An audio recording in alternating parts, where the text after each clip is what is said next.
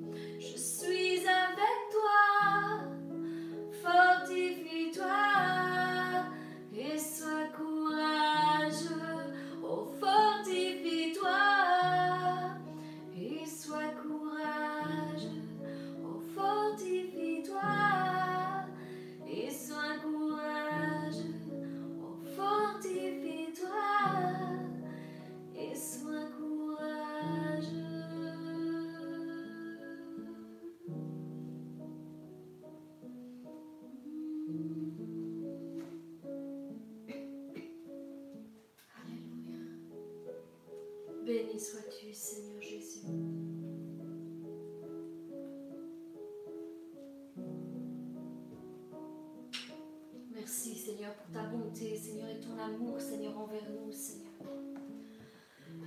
Seigneur, nous te sommes reconnaissants, Seigneur, pour ce privilège que tu nous fais chaque jour, Seigneur, de venir à nos côtés, Seigneur, et de nous encourager, de nous consoler, de nous fortifier, Seigneur, de nous relever, Seigneur, à chaque fois, Seigneur, que nous sommes abattus, Seigneur. La tristesse, Seigneur, qui descend dans nos cœurs, Seigneur, jour après jour, Seigneur. Seigneur, c'est toi qui l'enlèves, Seigneur, quand tu viens, Seigneur, quand tu te présentes à nous, Seigneur. Seigneur, nous reconnaissons, Seigneur, que ta main est sur nous, Seigneur. Nous reconnaissons que toi seul, Seigneur, peux nous fortifier, Seigneur. Seigneur, sois glorifié, Seigneur, encore aujourd'hui, Seigneur. Mes bien-aimés, voici la parole que Dieu a déposée dans mon cœur pour chacun d'entre nous aujourd'hui. Il dit dans sa parole qu'il y a un temps pour, tout, pour toute chose. C'est pourquoi il nous demande de préparer notre cœur pour recevoir la bénédiction qui va descendre du ciel.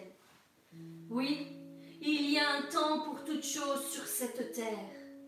Un temps pour tout. Un temps pour euh, tout sous les cieux. Un temps pour naître et un temps pour mourir.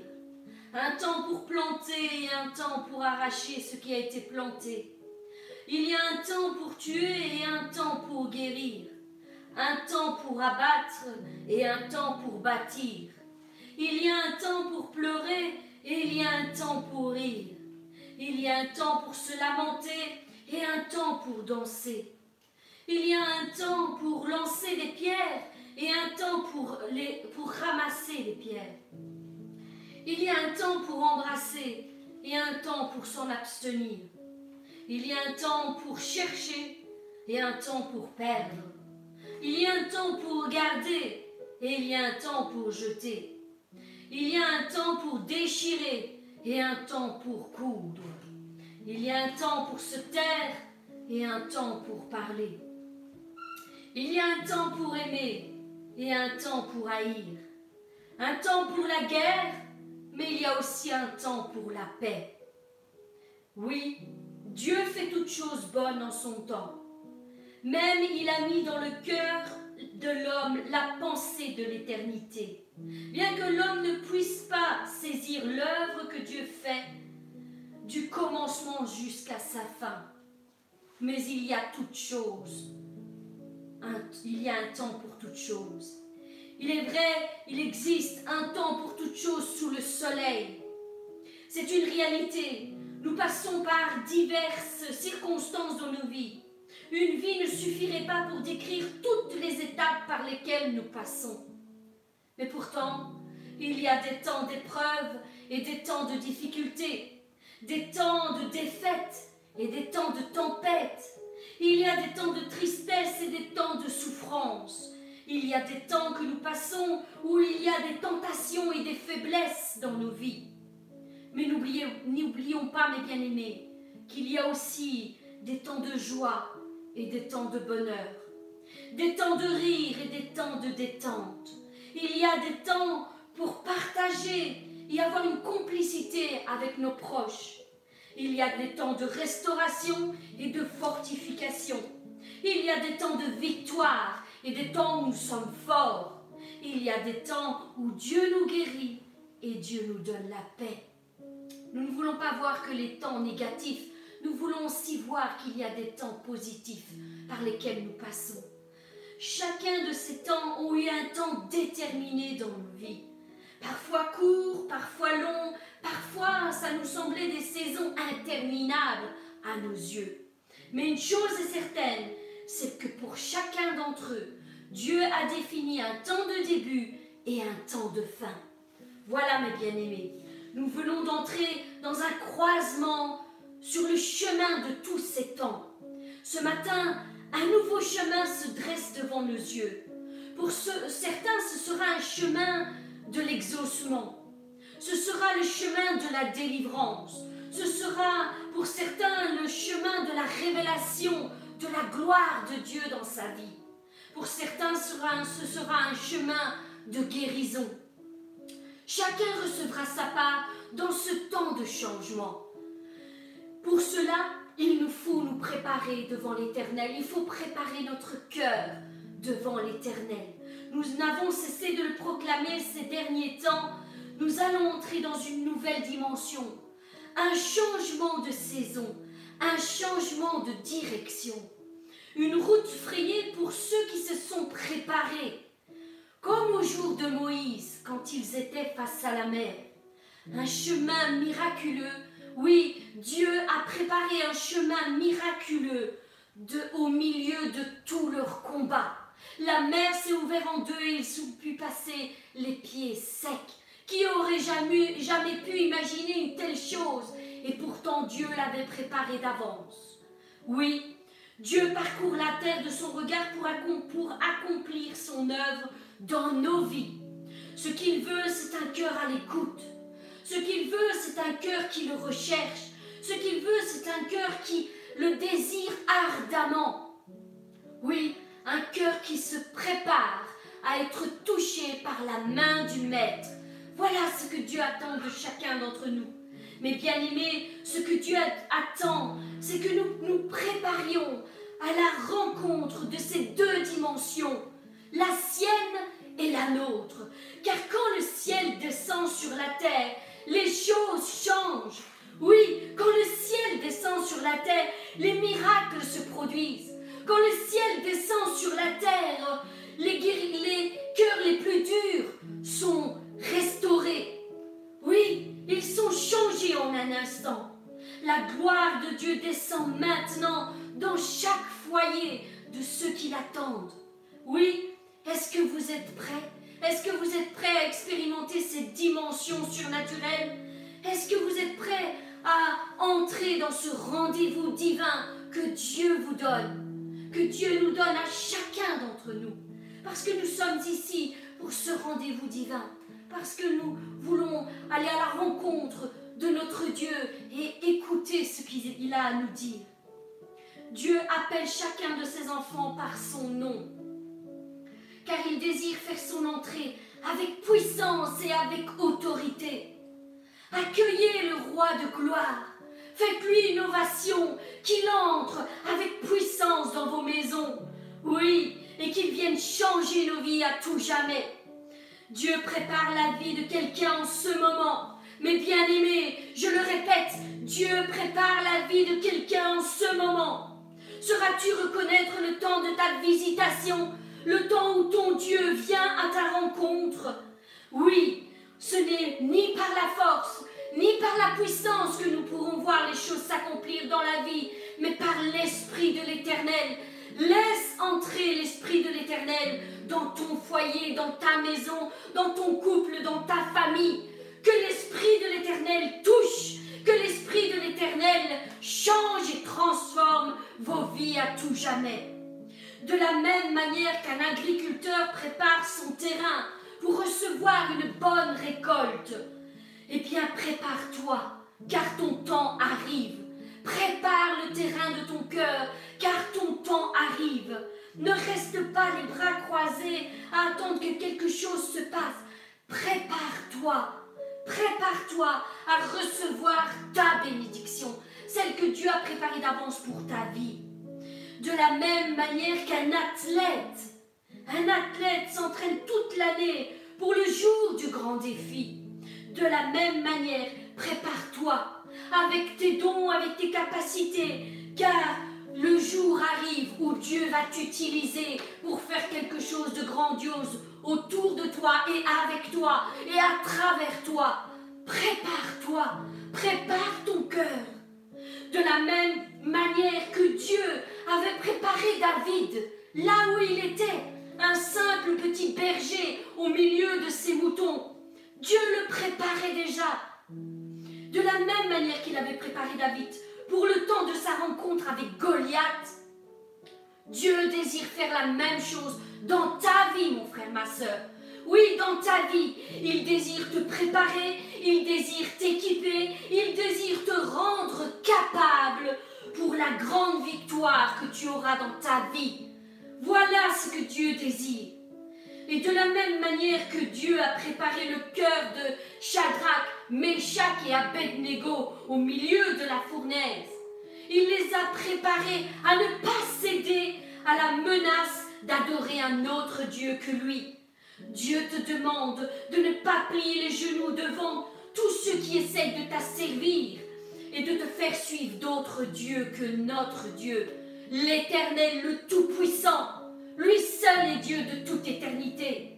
Prépare ton cœur, de tout ton cœur, de toutes tes forces, de toute ta pensée, pour le grand défi, pour l'épreuve ultime, afin qu'il fasse éclater sa gloire dans ta vie. Parce que Dieu ne change pas. Ce qu'il a accompli par le passé, il peut encore l'accomplir au jour d'aujourd'hui. Dans ta vie, dans ta vie, il reste le même. Il ne change pas. Il ne change pas. De la même manière que Dieu avait préparé Daniel, oui, à descendre dans les profondeurs de la fosse aux lions, pour fermer la gueule des lions au moment de l'épreuve. Dieu va ainsi de même te donner la victoire sur tous ceux qui essayent de te dévorer. Il fermera leur bouche et tu pourras témoigner de la grandeur de ton Dieu. Tu pourras témoigner de tout ce qu'il a fait parce que c'est lui qui le fait. C'est lui qui va faire ces choses dans ta vie. Rien ne lui est impossible. Non, rien ne le surprend. Rien n'est hors de son contrôle, rien n'est hors de sa portée. Et si le plan qu'il avait prévu pour toi échoue d'une manière ou l'autre, parce que tu n'étais pas prêt, ne crois pas que Dieu va t'abandonner en chemin. Non, refuse cette idée, efface ses doutes, parce que si le plan A n'a pas réussi, il établira un plan B et peut-être un plan C et un D et tout l'alphabet s'il le faut, mais il te fera réussir. Si toi tu t'accroches et tu persévères dans ce qu'il te demande, crois-moi bien, les épreuves vont peut-être venir, mais ton Dieu ne t'abandonnera jamais. Jamais. Il sera toujours à tes côtés, il te tiendra toujours par la main. Aussi bas puisses-tu tomber, jamais il ne t'abandonnera. Compte sur lui, appuie-toi sur lui, non sur un homme, non sur une femme, mais sur le Tout-Puissant. Et ce que tu n'es pas capable de faire aujourd'hui, peut-être parce que tu n'es pas prêt, parce que tu ne t'es peut-être pas fortifié, entraîné, que tu n'es peut-être pas encore équipé, bien reste à l'écoute, parce que ton Dieu veut te donner tout ce qu'il te manque afin que tu réussisses. Oui, il va t'équiper, il va t'enseigner à travers ses servantes et ses serviteurs. Il va te donner tout ce que tu as besoin parce que à la prochaine épreuve qui va arriver dans ta vie, tu seras victorieux, mon frère, ma soeur. Oui, tu gagneras. Oui, tu auras la victoire. Je le déclare, mon frère, ma soeur, tu auras la victoire et tu seras plus que vainqueur au nom puissant de Jésus-Christ. Voilà pourquoi il faut que tu gardes les yeux fixés sur ton Dieu celui qui détient toutes choses entre ses mains, et non pas à tes incapacités, et non pas à tes échecs, à tes faiblesses, à tes manquements. Ne regarde pas ça, c'est lui qui te rend capable. Si tu poses ta confiance en lui, tout sera possible, tout deviendra possible, même l'impossible, même l'impossible. Garde tes yeux fixés sur Dieu. Prépare ton cœur, Prépare le terrain de ton cœur pour recevoir la pluie de la bénédiction qu'il a préparée pour toi. Prépare à recevoir, prépare-toi à recevoir le baptême du Saint-Esprit qui descend sur toi. Recherche-le. Recherche-le parce qu'il te fortifiera. Le baptême du Saint-Esprit est une expérience réelle. Ce n'est pas un mythe, non, c'est une expérience réelle. Et ceux qui cherchent la face de Dieu arrivent à obtenir le, baptême du Saint-Esprit. Parce que c'est une promesse que Dieu nous a faite et que nous n'avons pas un Dieu qui ment. Tout ce qu'il dit, il l'accomplit. Donc c'est aussi pour toi, mon frère, ma soeur, si tu n'es pas encore baptisé dans l'Esprit, recherche-le. Mets-toi à part dans le creux de ta chambre et recherche-le. Et recherche-le. Et n'abandonne pas car Dieu le fera. Prépare-toi, recherche sa présence, désire-le comme si ta vie en dépendait. Prépare-toi à, à, le recevoir quand il se présentera près de toi. Peut-être pas aujourd'hui, peut-être pas demain, mais il viendra. Il viendra il touchera ton cœur, il te fortifiera, il te parlera face à face. Oui, il te parlera. Tu entendras dans ton cœur descendre des paroles que jamais personne n'a prononcées sur ta vie. Tu entendras cette voix qui va te relever. Même des paroles d'hommes n'ont jamais su te relever. Ton âme était tellement abattue qu'ils n'ont pas su te relever. Mais ton Dieu est là. Parce que c'est lui qui veut parler à ton cœur. Alors cherche-le. Reste à l'écoute. Beaucoup n'arrivent pas à rester à l'écoute. Ils parlent, ils parlent, ils déversent leur cœur devant Dieu. Mais après, ils stoppent la communion parce qu'ils n'entendent pas.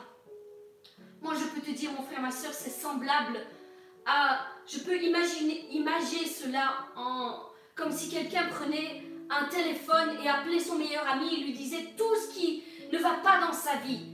Et il lui raconte, il lui raconte, il lui raconte. Et quand il a fini de déverser tout son cœur, tous ses problèmes, tout ce qui l'angoissait, il raccroche. Il n'a pas laissé le temps à son ami de le, de, le réconforter, de lui donner une parole qui pourrait l'encourager. Non, il a raccroché.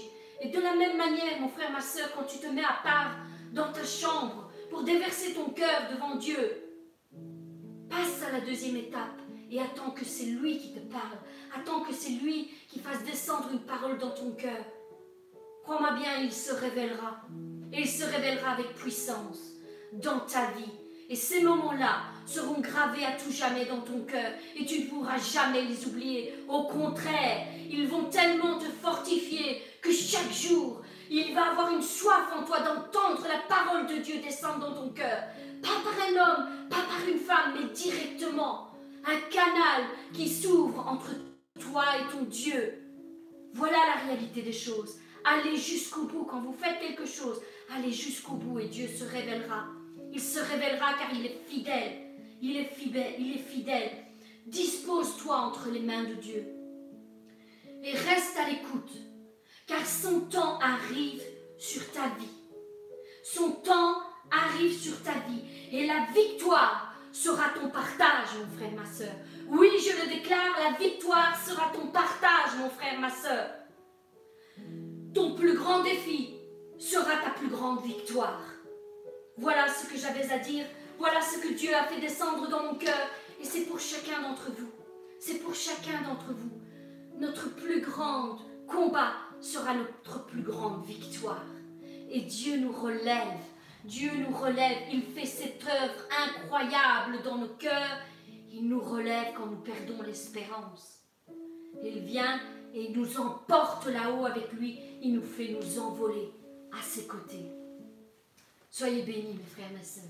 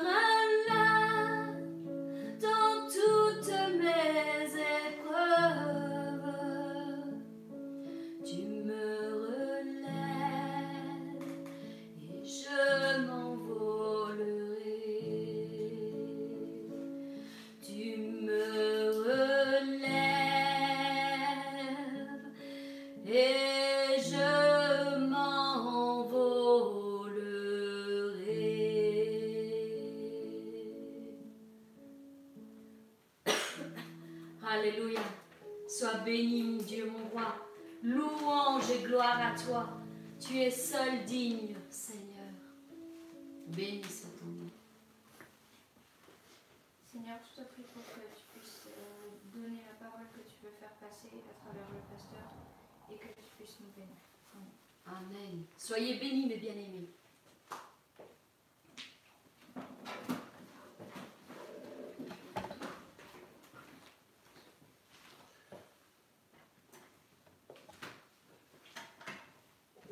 je suppose qu'on voit bien. Voilà, mon épouse me fait signe que oui. Donc gloire à Dieu. Voilà, le, le titre de ce message d'aujourd'hui, c'est je dirais deux titres. Vous choisissez celui que vous voulez. Euh, Il y a un titre que je ne pouvais pas mettre parce que sinon YouTube va censurer la, la, vidéo.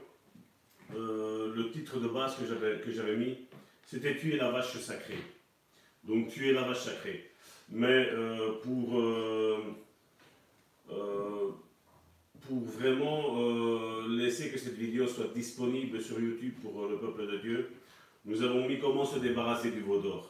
Ainsi, nous contournons les, les règles de, diffusion de YouTube. Et, euh, et ainsi, je peux vous permettre de vous donner ça. Euh, tout d'abord, j'ai lu vos messages, j'ai répondu tant que Karine euh, répondait avec son compte, des fois c'est avec mon compte. Donc Karine, à la fin du culte, restez connectés, priera pour chacun d'entre vous qui avait des besoins qui sont là. Karine les prendra, elle priera comme elle fait d'habitude. Je sais que vous aimez, quand elle prie, vous aimez sa voix douce. Dans, euh, dans un temps, une voix douce, et dans un temps, quand elle prie, elle a cette voix de guerrière. Et, je sais que ça vous fait du bien. Et je rends grâce à Dieu pour chacun d'entre vous qui êtes là. Euh, j'ai mis à un moment donné comme commentaire, euh, je ne sais plus comment c'était, j'ai mis Prends ton envol parce que tu es, tu es un aigle et tu n'es pas une poule. Vous savez, bien souvent, j'avais cette parole qui était là, qui était donnée, j'avais cette vision de vraiment tout un champ qui était là avec des poules et des aigles qui étaient là. Euh, tout était mélangé. Et à un moment donné, la voix venait d'en haut, elle disait Recherchez la justice, le royaume de Dieu, la justice et de, Dieu, et vous verrez que tout va s'accomplir dans votre vie. Et quand la parole a été, donnée, donc de chercher premièrement le royaume de Dieu, tous les aides se sont envolés. Je ne sais pas si vous avez déjà vu quand, les canards immigrent, ils sont là par milliers, ils passent les, maisons et tout le monde, tout le monde les regarde parce que ça ne peut pas passer inaperçu. C'est quelque chose qu'on ne voit pas tout le temps parce qu'ils passent une fois l'année et après ils repassent dans l'autre sens deux fois, on va dire sur l'année.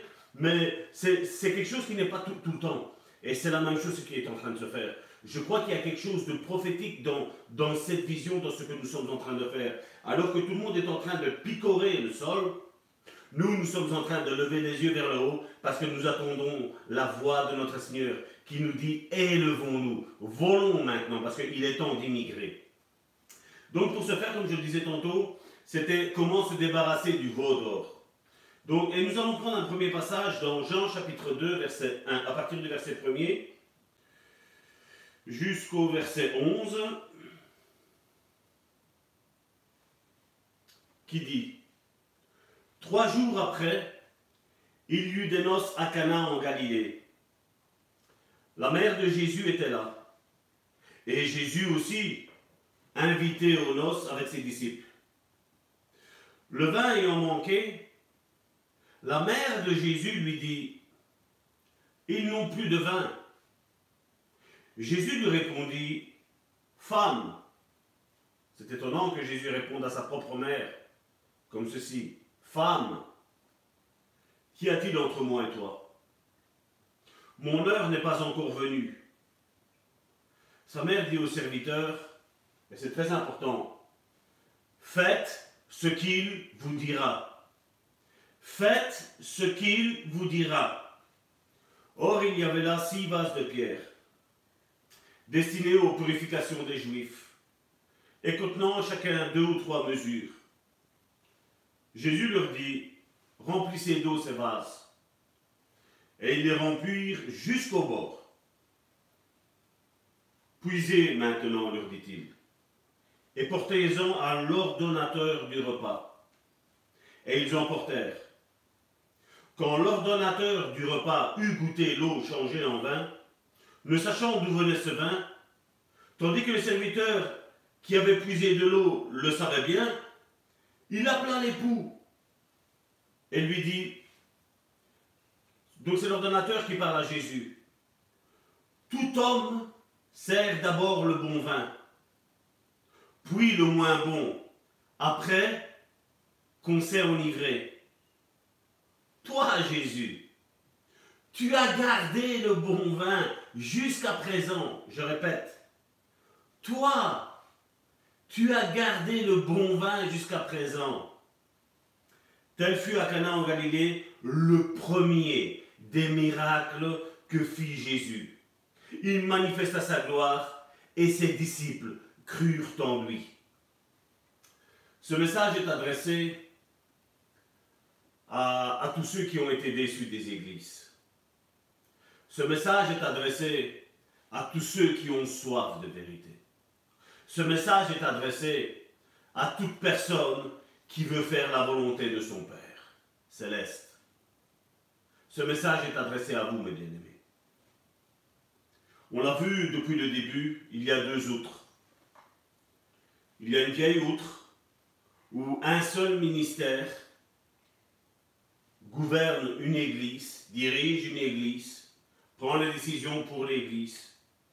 Et il y a une église qui pour moi est cette église de la Nouvelle Outre, cette église où règnent les cinq ministères où chaque croyant est équipé pour le ministère, où chaque croyant est important.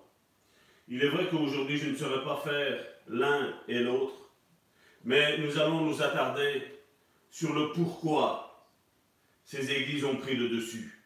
Cette église sacerdotale seulement, où il y a un seul homme qui dirige, qui orchestre tout. Et vous savez, c'est un changement que Dieu a appelé euh, les, les hommes de Dieu qui étaient là ce que lui, il avait appelé, mais qui au fur et à mesure se sont éteints. Il y a au moins 30 ans où il y a une voix claire, une voix apostolique, une voix prophétique, qui est en train d'appeler son peuple de Dieu à rentrer dans cette église de Dieu, et pas dans l'église des hommes. On entend, comme je le disais bien souvent, ah, nous, euh, chrétiens évangéliques pentecôtistes, nous ne servons pas une religion, mais nous adorons à un mouvement. Et je crois que c'est une manière de contourner la vérité. Et Dieu nous appelle aujourd'hui à être cette église, à être cette voix de Dieu qui va diriger, qui va orchestrer non seulement l'église, mais il va orchestrer ce monde. Parce que le monde aujourd'hui, le monde païen, n'est pas notre ennemi. Le seul ennemi que la véritable église de Dieu a, ce sont les gens qui sont religieux. C'est rien que si vous regardez, bien souvent, on entend dire, parce que voilà, on prend un passage biblique qui a été mal traduit par Louis II, où on dit que les païens l'ont crucifié. Vous savez, quand, Pilate a demandé au peuple qui était là, il a dit, que ferons-nous Moi, en lui, je trouve aucun mal en Jésus. La Bible ne dit pas que ce sont les païens qui dit, crucifiez-le. La Bible nous dit que c'était les scribes et les pharisiens les chefs religieux qui étaient là, qui ont demandé à crucifier Jésus.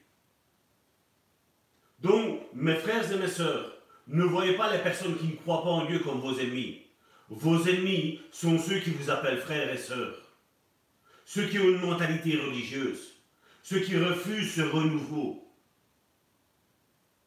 C'est eux les ennemis. Et vous savez combien d'entre vous avez été déçus des églises.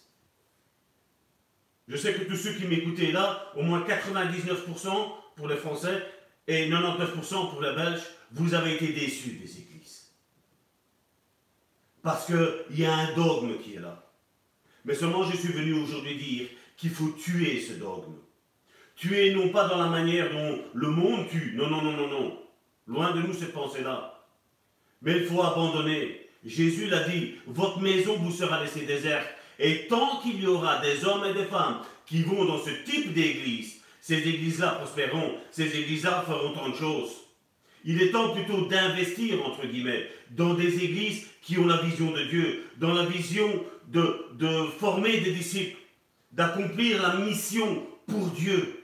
Là, c'est dans ça qu'il faut s'investir, c'est dans ça qu'il faut se diriger.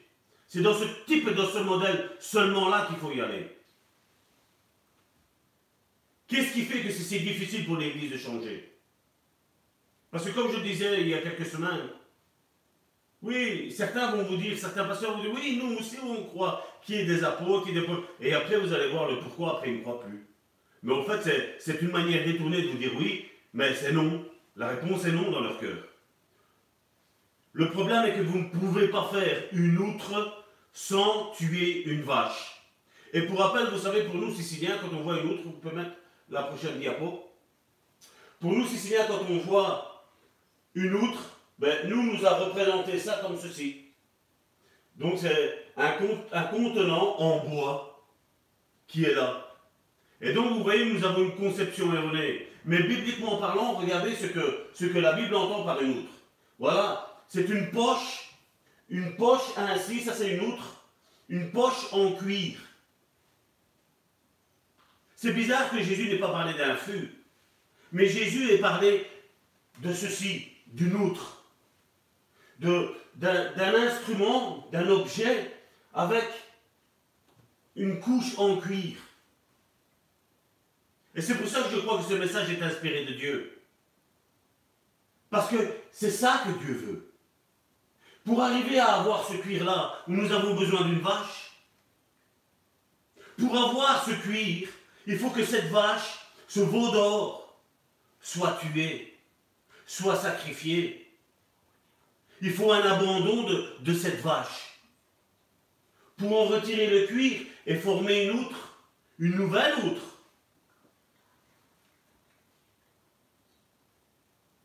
Et l'Église aujourd'hui, l'Église traditionnelle comme nous voyons aujourd'hui à 99%, est orchestrée par un seul homme, un pasteur. Et tant que l'Église sera dans ce modèle-là, cette Église-là sera appelée à mourir. Et je, vous, je vais vous prouver aujourd'hui pourquoi ces Églises-là sont appelées à mourir. Et malheureusement, non seulement ces Églises-là meurent, mais elles font mourir les frères et les sœurs qui ont un appel sur leur vie. Et quand je dis qu'il y a un appel sur leur vie, je parle à toute personne qui a accepté le Seigneur vraiment dans son cœur. Dieu a un plan pour chacun, parce que Jésus l'a dit. La moisson est grande, mais les ouvriers sont peu. Donc il n'y a personne qui ne soit exclu. Tous nous sommes appelés à faire quelque chose au sein du corps de Christ. Et bien souvent, comme je dis, on a limité ça à nettoyer les toilettes, à, jouer le piano, à chanter, à prêcher. Bien souvent, on a limité l'appel de Dieu à, ses ministères, à ce que l'Église va bien. Ce sont des choses qu'il faut faire. Je ne suis pas en train de dire qu'il ne faut pas les faire. Mais il y a plus que ça. Tu es appelé à faire plus que ça. Tu es appelé à faire ça, mais encore autre chose. Et cette vache sacrée est que le pasteur ait la fonction principal dans l'Église. Ça, c'est le veau d'aujourd'hui, ça. Ça, c'est le veau d'or 2020. Le pasteur fait tout. Le pasteur est partout. Le pasteur prend toutes les décisions. Et pour commencer à faire une nouvelle doutre, on a besoin du cuir de cette vache. Et comme je le disais tantôt, pour avoir ce cuir, il faut tuer cette vache. Impossible de faire du cuir sans tuer la vache. L'église que les apôtres fondée ne ressemblait pas à ceci. Voici la diapo. Ça ne, ressemblait, ça pas à ça. Ça, c'est le modèle 2020. Ça, c'est le modèle qui a eu, on va le voir après tantôt, que Constantin a voulu que nous ayons. Un pasteur et des membres. Et ceci n'est pas le modèle biblique. Je voudrais que vous fassiez une expérience vous-même avec les Bibles électroniques que nous avons aujourd'hui, ou avec les dictionnaires bibliques que nous avons. Vous, vous, la faites vous.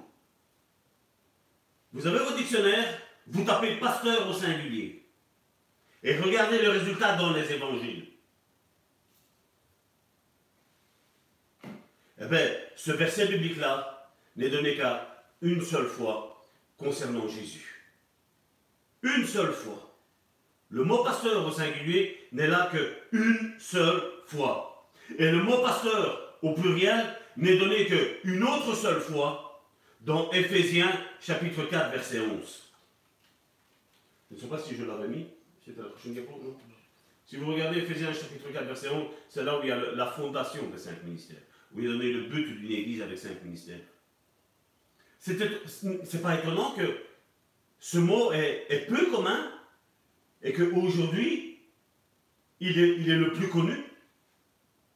Vous ne trouvez pas ça bizarre pour une église qui se dit faire tout ce que la Bible dit de faire? Je ne suis pas en train de parler mal de, de pasteur, je suis moi-même pasteur.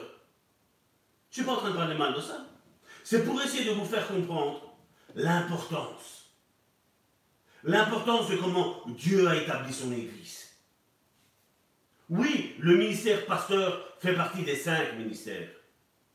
Oui, le ministère de pasteur travaille en collégial avec l'apôtre, le prophète, l'évangéliste et le docteur. Et il y a le prophète et le, pasteur. Oui, je crois au ministère de pasteur. Mais je ne crois pas qu'il ait la charge pour laquelle aujourd'hui on lui a donné de tout faire, de, tout diriger, de tout orchestrer, d'être partout à la fois. Ça, je n'y crois nullement en ça. Nullement. Et j'ai été stupéfait quand j'avais fait cette recherche-là il y a bien des années. Je crois que c'était aux alentours de 2008, 2007-2008. J'ai été stupéfait de ne point trouver plus de choses sur pasteur, alors que l'Église est orchestrée par un pasteur. Certains me diront, mais ça va tort. Tu te trompes. Tu omets que la Bible parle dans 1 Timothée, chapitre 3, il y, a, le mot évêque. Mais vous savez, si vous prenez le mot en grec de, cela, ça se, rapproche, ça se rapproche plus d'ancien et de diacre. Parce que si vous regardez, et je vais vous l'expliquer après, si vous regardez, ben les anciens et les diacres font partie de l'Église, on l'a vu il y a deux semaines d'ici, une semaine, une semaine plutôt, il y a une semaine d'ici, je vous ai parlé que les anciens les diacres étaient là.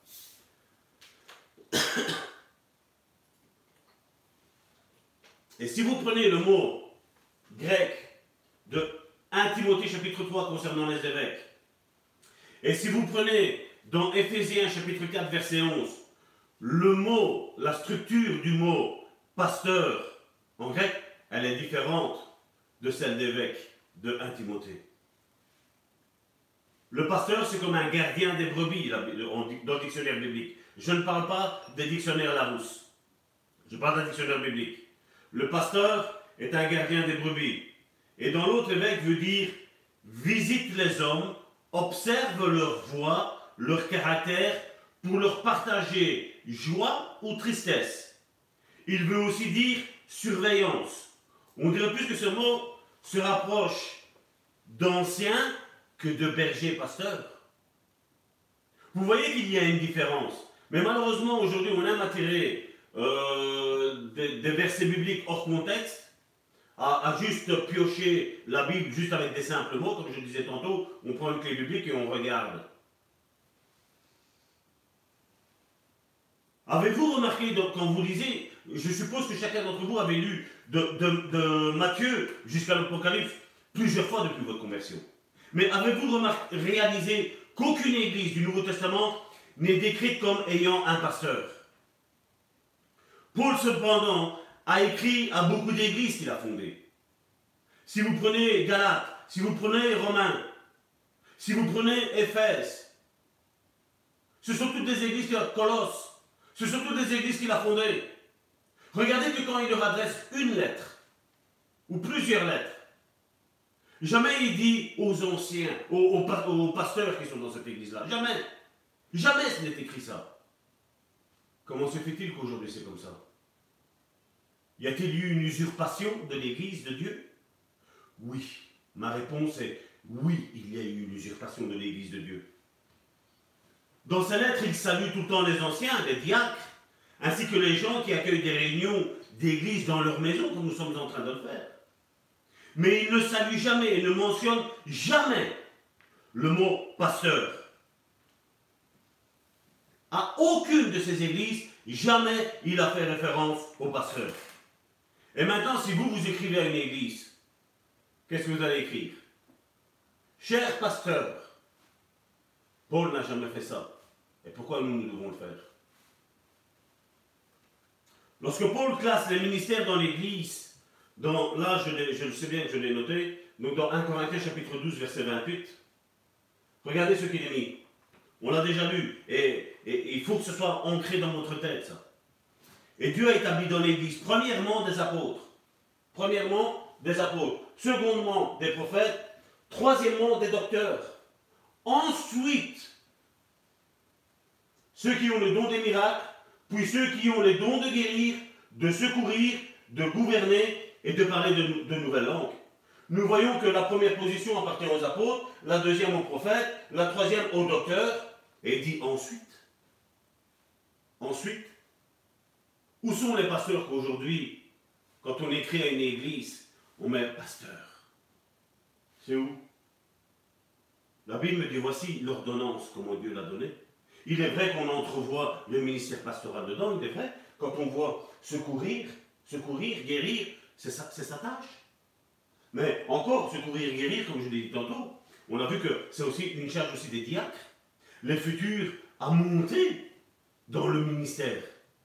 On a vu il y a, il y a une semaine la hiérarchie de l'Église apostolique, on verra aussi la semaine prochaine plus en profondeur. Parce que comme je dis, malheureusement aujourd'hui, il faut réenseigner. En ces temps de confinement, il faut réenseigner. Parce que quand le confinement va être levé, ben, l'Église de Dieu doit se lever, elle doit être prête, elle doit être prête à agir. Et c'est pour ça que nous avons mis, il y a notre, notre adresse email, tu sais mettre la prochaine Il y a ici notre, notre adresse mail. Écrivez-moi, je vais vous donner mon numéro de téléphone.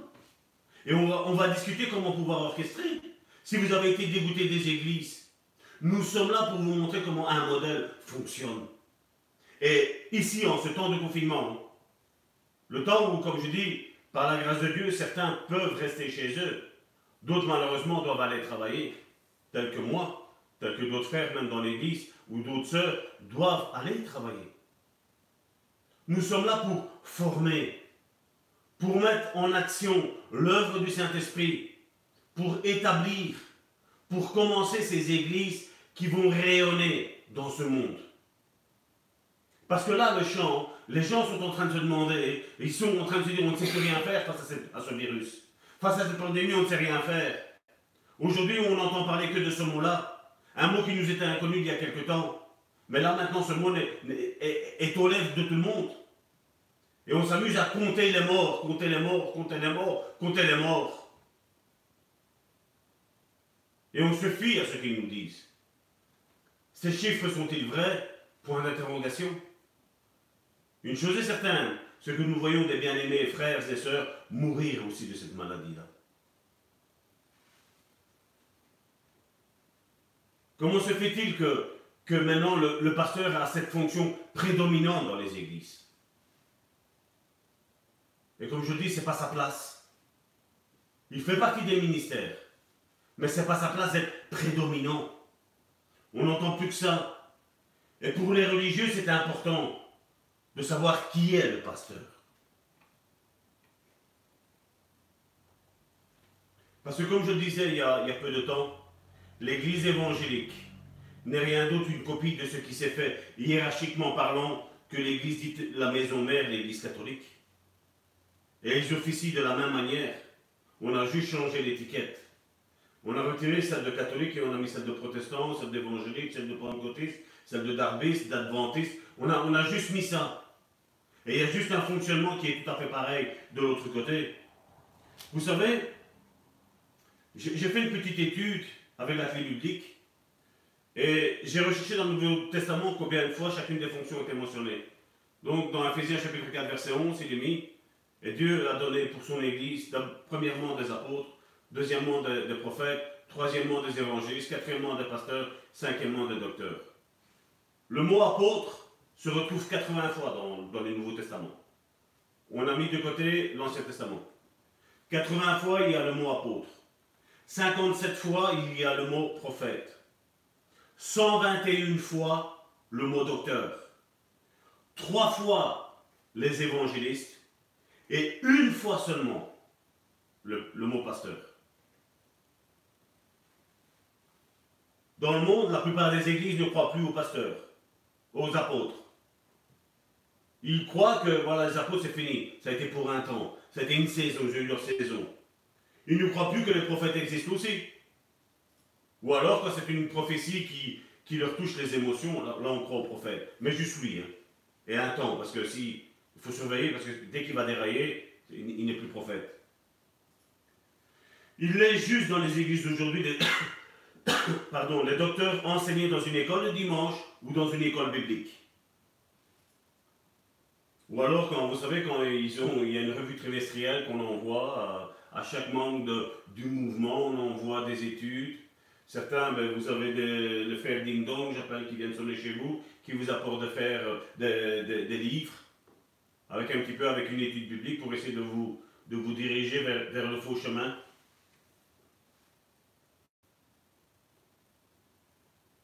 Ils permettent à quelqu'un qui s'appelle lui-même ben, évangéliste de venir une fois par an prêcher un sermon à l'église qui est là, normalement censé être des disciples affermis.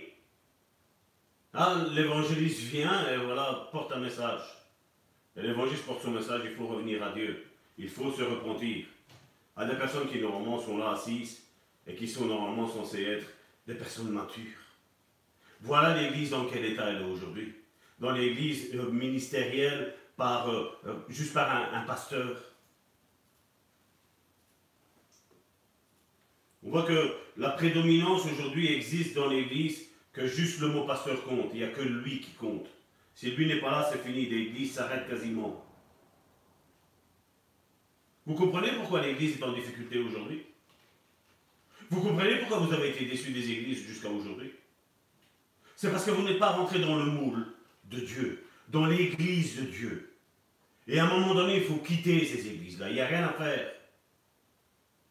Là, on voit la foi qu'ils ont. Ils sont en train de rechercher de l'argent à gauche et à droite aujourd'hui.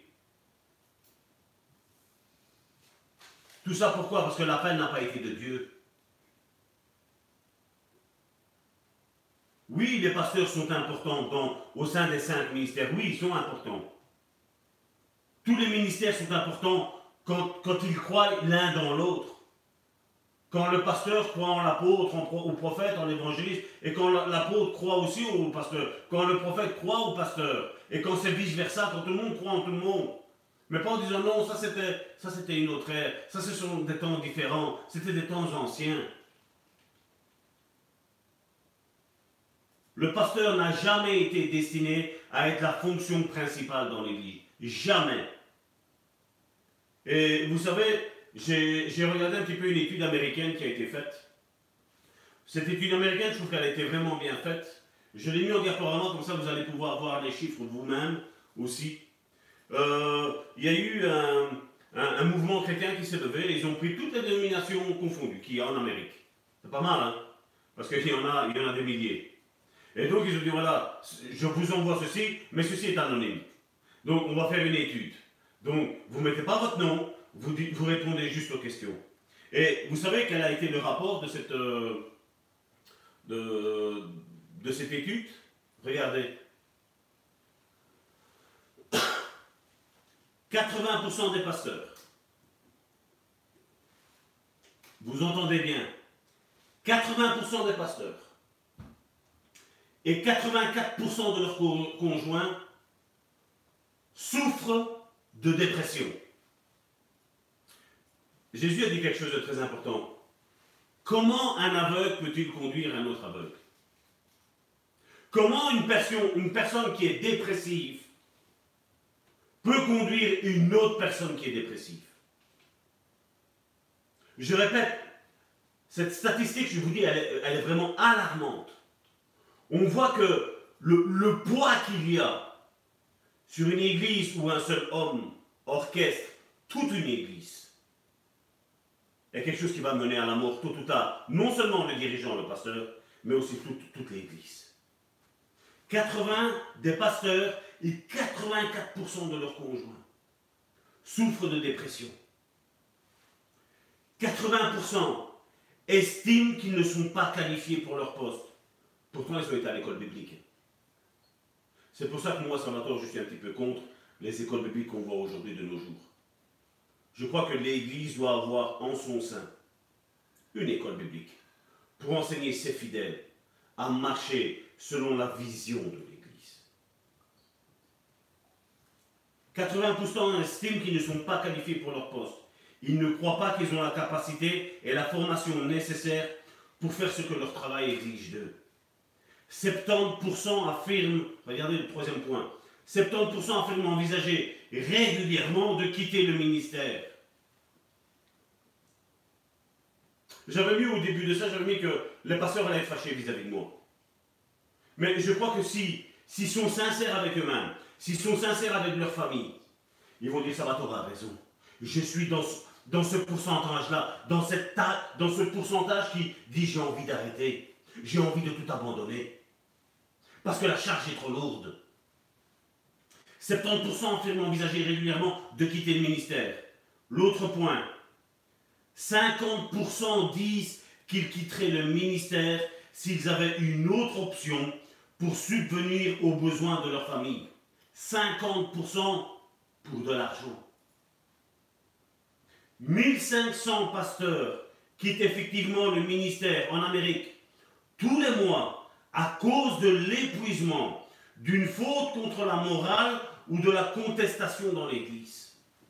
1500 pasteurs chaque mois. Ils quittent leur fonction. 70%, l'autre point, 70% des pasteurs n'ont personne qu'ils considèrent comme un ami. Presque aucun pasteur n'a d'amis proches. J'ai assisté une fois à une pastorale. Donc c'était tous des pasteurs d'un mouvement religieux, on va dire. Pourtant, c'est un mouvement qui est, je crois, l'un des plus connus. Et quand j'étais assis là, je les regardais. J'étais juste là en train d'accompagner le pasteur qui était là à, mon époque, je veux dire à ce temps-là. J'étais en train d'accompagner. Et je voyais mon propre pasteur dire, tu vois celui-là? Celui-là, il a commis l'adultère. Tu vois celui-là? Celui-là, il est en dépression. Tu vois celui-là? Tu vois celui-là? Tu vois celui-là? Et puis je voyais qu'il y avait trois, quatre groupes. Et je voyais qu'il y avait des, des potes d'un côté, des potes de l'autre. Et tous étaient en train de parler l'un sur l'autre. Et vous savez, comme je dis, quand l'amour est sincère, on le voit. Moi, si j'arrive à rencontrer mon frère, ma soeur, ben, c'est une accolade que je donne. Je suis heureux de voir mon frère et ma soeur. Et là, c'est pas ce que j'ai vu, j'ai juste vu, tiens-toi loin de moi. Serre-moi la main, les autres nous regardent. Et nous servons dans, soi-disant, le même mouvement. Jésus l'a dit. Quand on est désunis, une armée qui est désunie, qu'est-ce qu'elle va gagner? Rien. Rien du tout. 70% des pasteurs euh, n'ont personne qu'ils considèrent comme un ami. Presque aucun pasteur n'a d'amis proches. L'autre point, 75% disent vivre dans un stress constant. Les frais d'assurance pour la prise en charge des problèmes psychologiques du clergé sont de 4% plus élevés que tous les autres euh, euh, secteurs. Donc vous prenez le mouvement religieux par rapport aux, avocats, aux, docteurs, aux ouvriers, tout ça, ben, ceux qui ont une charge de, de pasteur, c'est 4% en plus qu'eux. À cause de la dépression. À cause qu'ils tombent malades.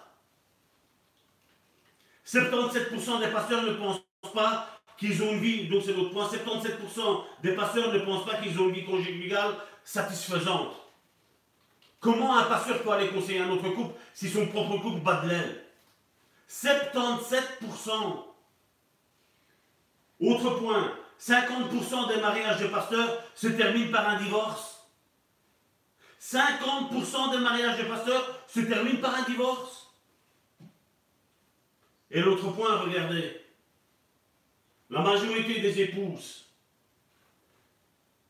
disent que l'événement le plus destructeur qui a marqué leur mariage a été le jour où, il est entré, où ils sont rentrés dans le ministère. Ma question que je voudrais vous poser, mes frères et mes sœurs, c'est comment trouvons-nous ces, statistiques? Vous voulez toujours être pasteur, seul? Vous voulez toujours être pasteur seul? Le modèle pastoral traditionnel détruit les pasteurs. Dans une église pastorale, les pasteurs reçoivent une série de mandats que personne ne peut remplir.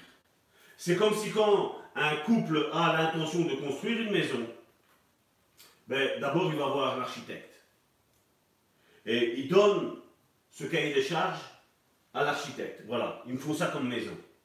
Et puis à un moment donné, l'architecte fait les plans, va faire les demandes.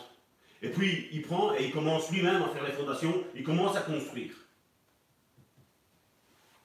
C'est ça le modèle pastoral.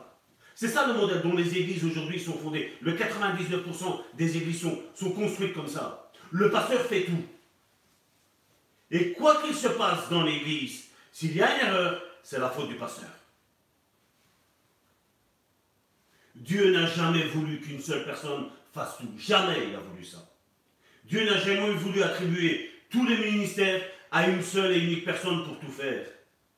Une vieille outre pose des exigences sur le pasteur qu'aucun être humain ne peut satisfaire. Il n'est pas étonnant que l'Église mondiale aujourd'hui soit en difficulté. Et si c'est là l'état de ses dirigeants, l'Église pastorale est une vieille outre qui ne fonctionne pas, qui ne fonctionnera jamais et qui sera tout le temps détruite. La question qu'on devrait se poser, c'est que faisons-nous des pasteurs? Oui, alors que faisons-nous des pasteurs? Nous nous débarrassons d'eux? Certainement pas. Certainement pas. Et je pense que si je devrais prêcher ça dans une pastorale, comme je disais tantôt, ils seraient tous heureux. Tous me diraient, Salvatore, tu as raison. Certainement, s'il y a un fidèle de son église, il ne dira pas ça. Parce que si tu sais que ton pasteur est malade, à quoi ça sert d'aller là? À quoi va-t-il te servir?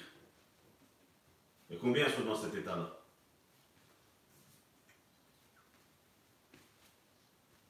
Et je sais, c'est la même chose. Si, si on parlerait à des, femmes de, pasteurs, elles diraient la même chose. Elles diraient, oui, je suis dans ce cas-là moi aussi. Oui, tout ce que tu as dit, Salvatore, c'est vrai. C'est une statistique qui a, qui a, été faite. Et je vous dis, ça a été pris. Il y a toutes les religions chrétiennes qui sont dedans. Toutes. Et ils en ont tiré une somme. Il n'y a pas un danger.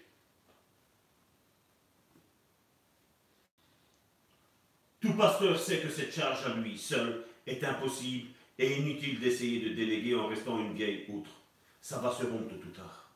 Certains vont peut-être essayer, vouloir entendre ce message et dire oui, ça va, ça va, t'aura raison, mais je vais rester dans le mouvement dont je suis. Et je vais faire que ça. Je vais, je vais essayer de déléguer dans mon église. Ça ne sert à rien. Tu es toujours dans cette vieille outre. Ça sert à rien d'essayer de faire changer de, mentalité à ton mouvement. Parce que ton mouvement, il y a une puissance qui est dessus. Il y a une puissance diabolique qui est dessus, qui gère ça. Et ce sera comme ça, ce ne sera pas autrement. Et quand tu vas te lever, mais ils vont te descendre.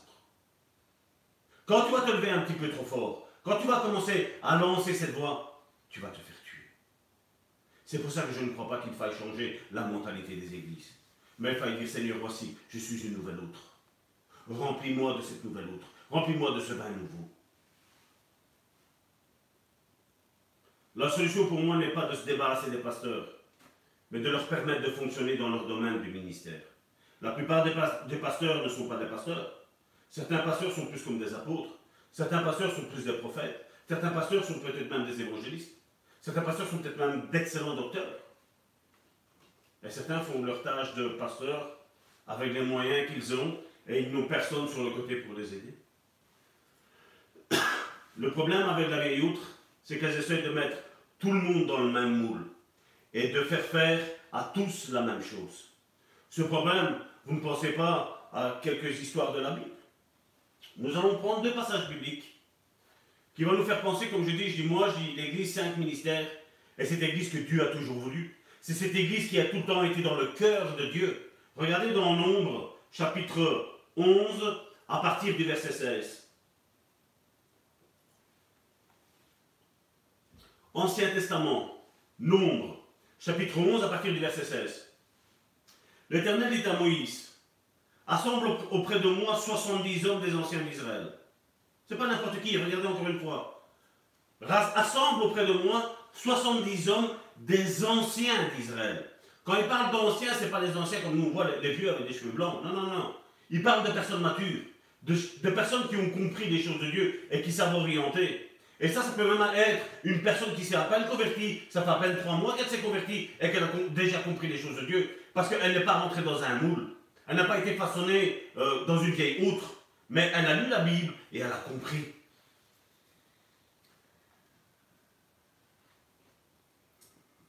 Ah, euh, 70 hommes des anciens, de ceux que tu connais comme anciens du peuple, et ayant autorité sur lui.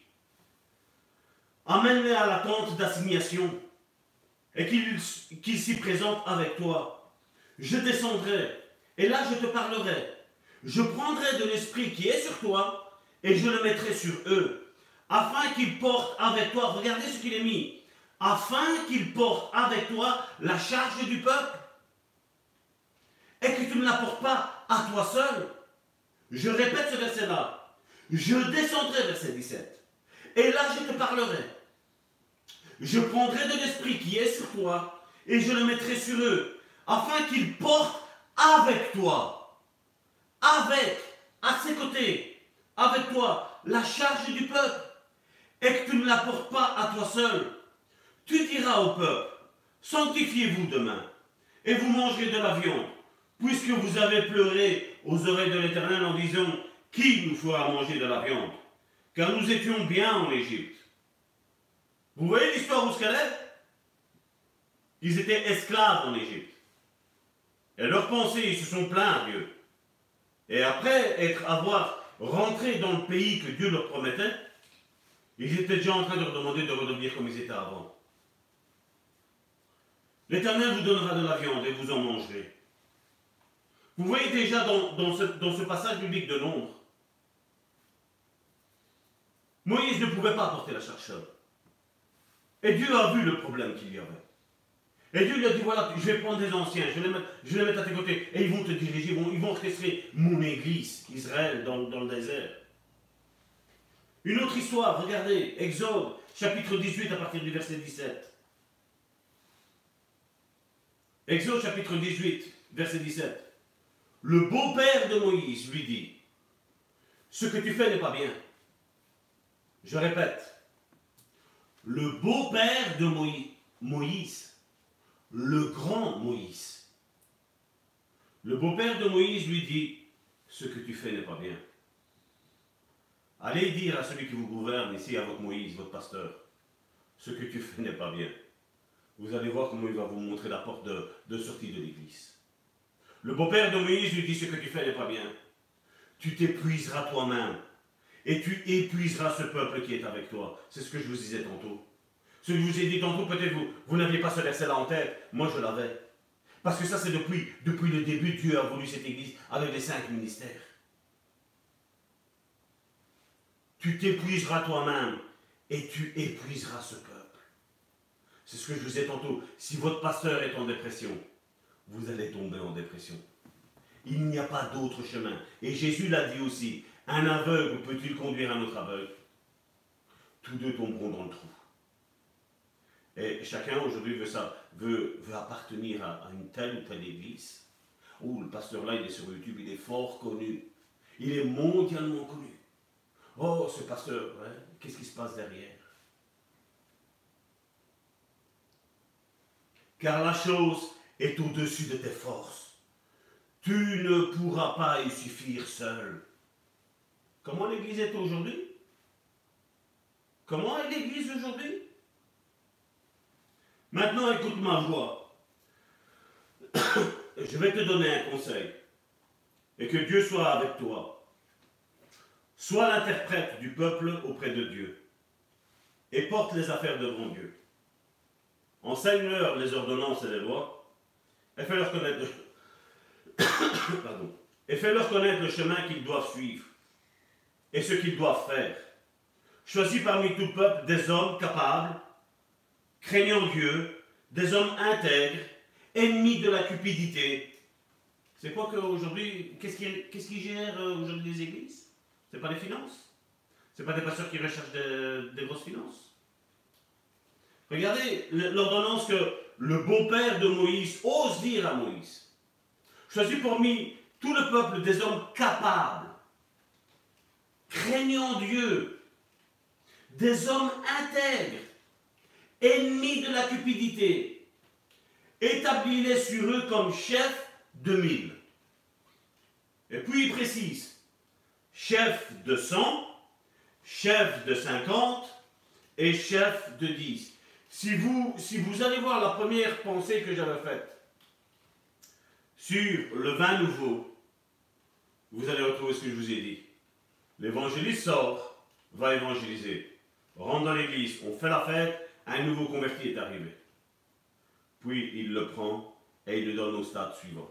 Le stade suivant le donne à l'autre stade suivant. L'autre stade on donne à l'autre stade. Jusqu'à quand le nouveau, le bébé, vient dans les mains de l'apôtre, qui le façonne et qui l'envoie en mission. C'est ce qui nous est mis là. C'est devant nos yeux. C'est devant le, c'est le plan de Dieu depuis toute éternité. Qu'il juge le peuple en tout temps et qu'il porte devant toi toutes les affaires importantes et qu'ils prononcent eux-mêmes sur les petites causes. Allège ta charge et qu'il la porte avec toi. Si tu fais cela et que Dieu te donne des ordres, tu pourras y suffire. Et tout ce peuple parviendra heureusement à sa destination. Moïse écouta la voix de son beau-père et fit tout ce qu'il avait dit. Moïse choisit des hommes capables parmi tout, Israël et il les établit chefs du peuple, chefs de mille, chefs de cent, chefs de cinquante, chefs de dix. Regardez maintenant. Moïse,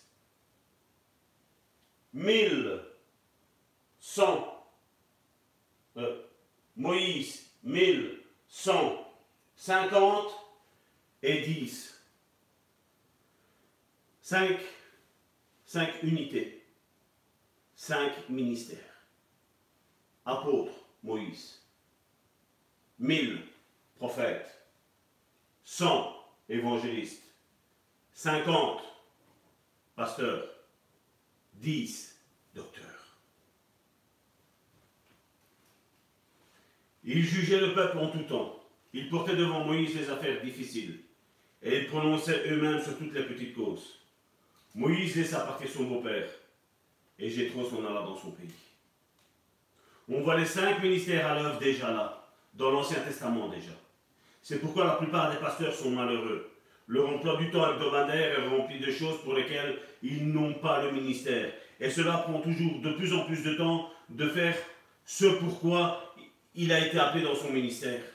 Et il fait des choses qu'il n'est même pas appelé à faire. Mais dans une église apostolique, et nous le verrons la semaine prochaine, quand chacun sait ce qu'il a à faire, il fait ce qu'il a à faire. Et quand il a fini ce qu'il a à faire, il va donner un coup de main. Parce qu'il est vrai que, comme je, le dis tout le temps, cinq ministères et nous avons cinq doigts tous, je crois.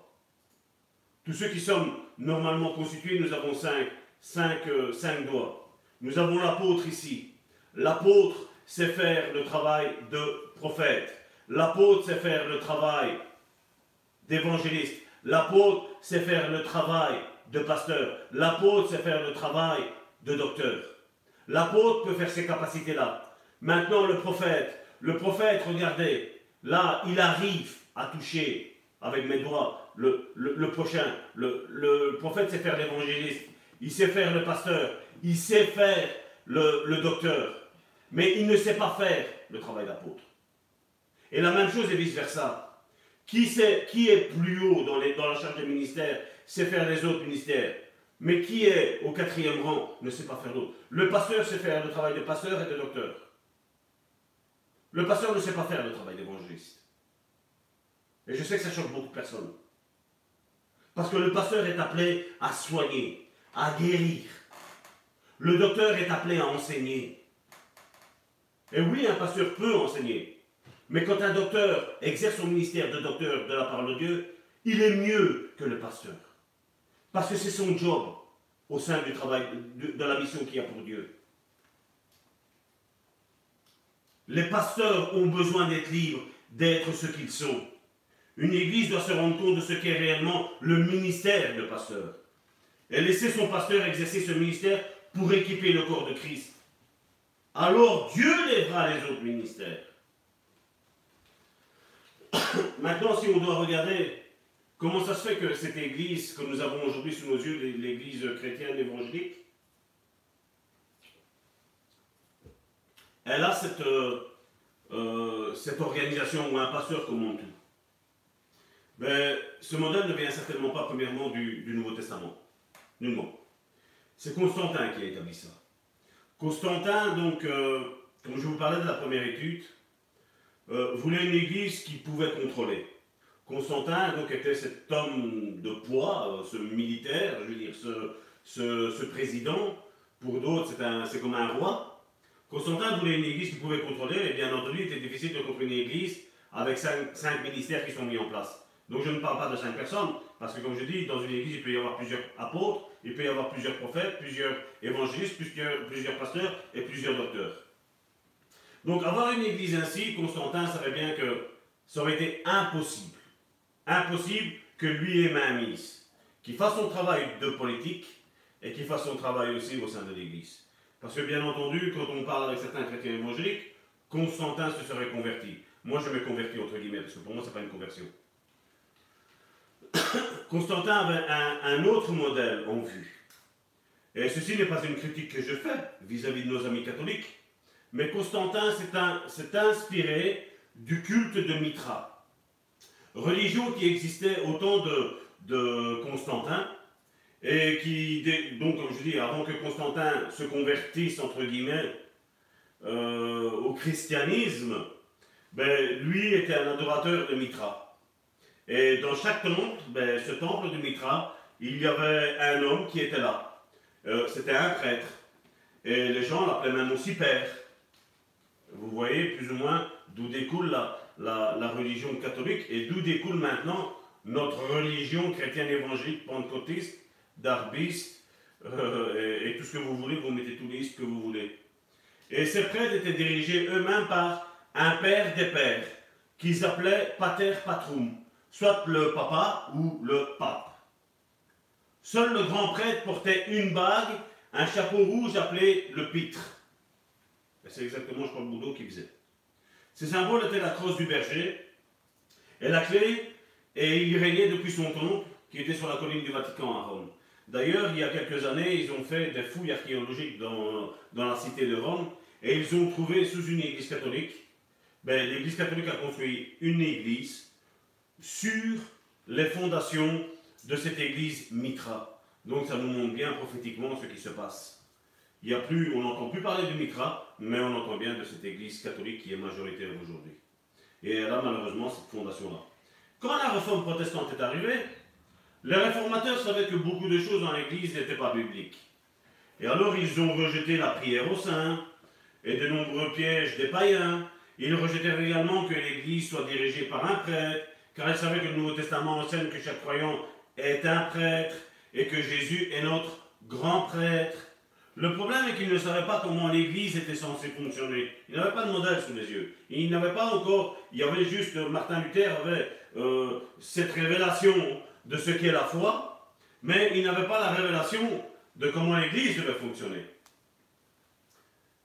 Donc pour résoudre le problème, ils regardèrent dans la Bible et trouvèrent un mot, pasteur, une fois. Les autres, apparemment, on ne les a pas vus. Mais le mot pasteur, c'est ce qui est ressorti. Et dans l'espoir d'être plus biblique que l'Église catholique, les protestants ont changé le titre de prêtre en pasteur. Mais la structure de la base de l'Église locale ne fut pas changée. C'était encore une vieille administration, donc on est passé, là on voit le diaporama suivant, on est passé d'une église, d'un prêtre qui conduit une église, on est passé à ça, d'un pasteur qui conduit une église. Et au-dessus de ça, il y a un président d'œuvre. Chez les catholiques, il y a un pape. Ici, nous avons un président d'œuvre qui est nommé. Ce sont les pasteurs, soi-disant, qui, qui votent. Et après, voilà, celui-là, c'est notre chef. On essaie de faire la même chose qu'ici. Alors qu'ici, c'est le modèle qui est chez Mitra. Le modèle pastoral de l'Église a trouvé son origine dans la région païenne du mitraïsme. Et vous pouvez rechercher sur, le net, vous allez voir. Hein. Dans le mitraïsme, tout est toujours un mystère. Et seul le prêtre, et pour nous, évangéliques, les pasteurs, c'est ce seul le prêtre qui est autorisé à connaître des vérités sacrées et à accomplir tous les rituels. Les gens ordinaires, donc les gens de l'Église, ben, ils doivent juste louer. Ils louent dans l'ignorance. Ah, Dieu, oh Dieu. Mais ils ne le connaissent pas. Il n'y a que le pasteur qui sait comment ça fonctionne les choses de Dieu. C'est pourquoi l'Église du mal, l'Église a du mal à passer du modèle pastoral, comme c'est mis ici, au modèle avec les cinq ministères. Nous avons toujours l'ancienne mentalité. Le modèle pastoral n'a jamais été le plan de Dieu, on l'a vu. Et il ne, il ne peut pas accomplir les desseins de Dieu pour son peuple. La clé du changement Eh bien alors, comment pouvons-nous arriver aux cinq ministères? Le premier point, il faut qu'il nous faut débarrasser de la mentalité de la vieille outre. Quand on rentre dans une église et on nous demande c'est qui le pasteur ici? Là, nous avons encore cette mentalité de l'Ancien Testament, de, l'ancienne église, de de la vieille outre. Mais il nous faudrait plus déjà pour changer nos mentalités. C'est quand on rentre dans une église et de savoir c'est qui l'apôtre ici? C'est qui le prophète? C'est qui l'évangile? C'est qui le pasteur? C'est qui le docteur? Qui sont ces cinq ministères qui orchestrent cette église? Où sont-ils? Que font-ils? Quels ont-ils pour but? Quelle est l'organisation de cette église? Alors là, vous commencez à rentrer dans une nouvelle outre. Dieu veut nous amener dans une nouvelle manière de penser. Dieu est en train de restaurer son temple. Il restaure la structure de son Église.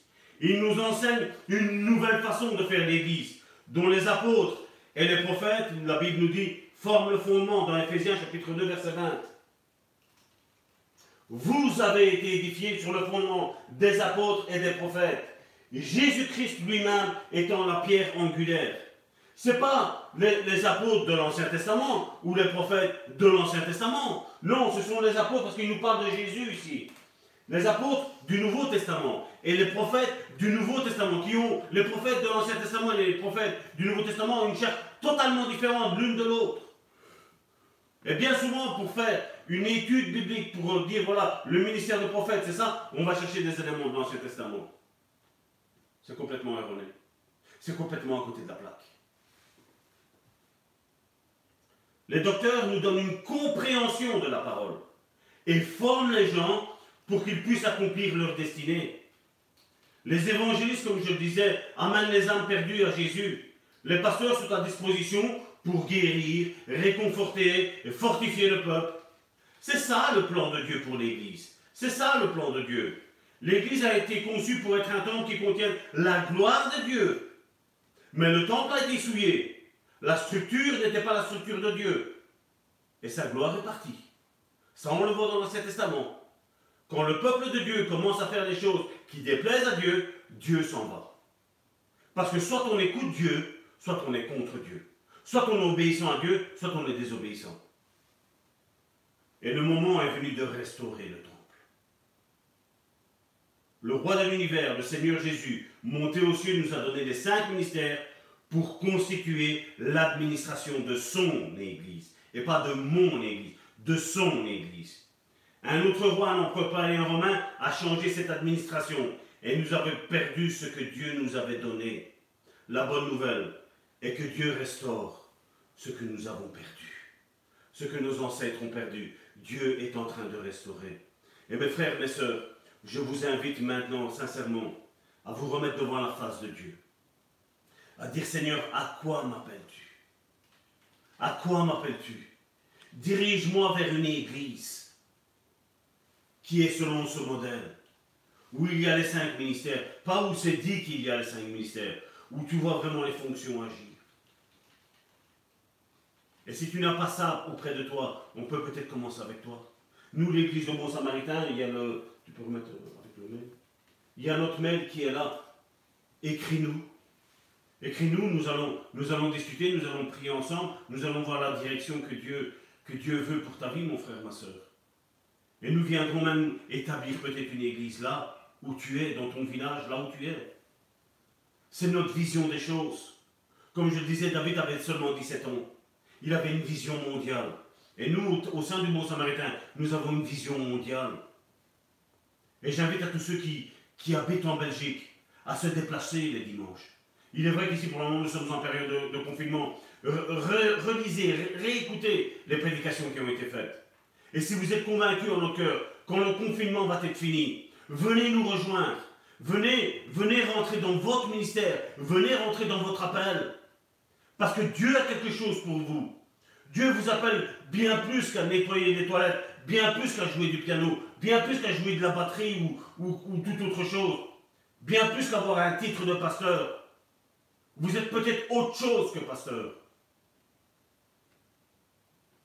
C'est vrai, vous avez été peut-être déçus par des faux apôtres, des faux prophètes. Mais s'il y a le faux, c'est qu'il y a le vrai. S'il y a le faux, il y a le vrai, mon frère, ma soeur. Combien d'églises as-tu déjà tourné, mon frère, ma soeur? Veux-tu encore tourner comme le peuple d'Israël a fait? 40 ans dans un désert? 40 ans, c'est énorme. Si ce message a percuté ton cœur, mon frère, ma soeur, tu as mon adresse mail là, mon numéro de GSM là, le plus 32 495 ou 495 74 77 46. C'est mon numéro de téléphone. Rentrons en contact, prions ensemble. Et nous allons voir quelle est la direction que Dieu va donner, mon frère, ma soeur. Je crois que chaque personne qui s'est donnée à Dieu a un appel dans sa vie. Tu n'es pas à suivre comme un mouton. Tu es peut-être une personne qui a une bonne vision des choses. Tu es peut-être une personne qui a une bonne vision des choses. Qui, qui sait comment la parole fonctionne. Il y a peut-être quelques petits ajustements à faire. Et c'est bon. Et c'est parti, mon frère, ma soeur. Si d'autres ont réussi à faire leur ministère, tu es capable de réussir ton ministère. Nous croyons en toi. Et Dieu t'appelle, mon frère, ma soeur. Père éternel, je te remercie, Seigneur, pour mes frères et mes sœurs, Seigneur, qui sont, Seigneur, dans la difficulté, Seigneur Jésus, Seigneur. Tu connais, Seigneur, leur cœur, Seigneur. Tu connais, Seigneur, leur sincérité, Seigneur. Tu connais, Seigneur, leur crainte, Seigneur, qu'ils ont de toi, Seigneur. Seigneur, je te prie, Seigneur, de les rejoindre, Seigneur, là où ils sont, Seigneur. Je te prie, Seigneur, afin que ta gloire, Seigneur, resplendisse, Seigneur, sur leur vie, Seigneur. Tu es en train de revenir, Seigneur Jésus, Seigneur. Tu es en train de revenir chercher, Seigneur, ton Église, Seigneur. Cette, cette Église sainte, glorieuse, Seigneur, sans tache ni ride, Seigneur Jésus, Seigneur. À chacun d'entre nous, Seigneur, tu vas nous demander qu'as-tu fait avec le talent que je t'ai donné? Qu'as-tu fait avec le ministère que je t'ai donné? Qu'as-tu fait avec les dons que je t'ai donnés? Tu reviens, Seigneur, c'est la question que tu vas nous poser, Seigneur. Nous avons tous, Seigneur, cette vision, Seigneur, devant les yeux, où tu as dit à celui qui en avait cinq, c'est bien bon et fidèle serviteur, rentre dans la maison de ton Père. À celui qui en avait deux, nous voyons ce que tu lui as dit aussi la même chose. Mais nous voyons, Seigneur, à celui qui en avait un, Seigneur, qui a enterré son ministère, qui a enterré ses dons, Seigneur. Tu lui as dit, retirez les mêmes ceux qu'il a. Et jetez-les dehors. Là où il y a des peurs, des, pleurs et des grincements dedans. Cette préfiguration de l'enfer. Seigneur, je te prie, Seigneur, pour mes frères et mes sœurs, Seigneur, qui sont en train d'écouter, Seigneur. Chacun d'entre eux, Seigneur, a un ministère. Chacun d'entre eux, Seigneur, a un appel, Seigneur, sur sa vie, Seigneur. Seigneur, mets-le à cœur, Seigneur, de nous téléphoner, Seigneur. De rentrer en contact avec nous, Seigneur. Afin que, Seigneur, nous puissions, Seigneur, les aider, Seigneur, à rentrer, Seigneur, rapidement, Seigneur, dans leur ministère, Seigneur. Loin de nous, Seigneur, les orgueilleux, Seigneur. Loin de nous, Seigneur, les religieux, Seigneur. Nous voulons, Seigneur, des personnes, Seigneur, qui soient sincères avec toi, Seigneur. Qui ont un cœur, Seigneur, de te servir, Seigneur. Qui ont la compassion, Seigneur, pour ceux qui souffrent, Seigneur. Qui ont, Seigneur, une oreille bien, bien à l'écoute, Seigneur, des problèmes des autres, Seigneur. Tu étais à l'écoute, Seigneur, et tu nous appelles à être à l'écoute, Seigneur, des besoins des autres. Je te prie, Seigneur, d'agir, Seigneur. Je te prie d'agir, Seigneur, parce que tu reviens bientôt, Seigneur. Tu viens rechercher, Seigneur, cette église, Seigneur. Et je te dis merci, Seigneur. Parce que, Seigneur, cette vie ici-bas va bientôt se terminer, Seigneur. Mais, Seigneur, nous voulons, Seigneur, que quand tu viennes nous rechercher, Seigneur, tu nous dises, viens, serviteur fidèle. Serviteur fidèle. Tu as su écouter ma voix. Tu es rentré dans ton appel, dans ton ministère. Père, aide-nous vraiment, Seigneur, à tous, Seigneur, de rentrer dans notre ministère, Seigneur. Et de nous éloigner, Seigneur, de cette fausse église, Seigneur.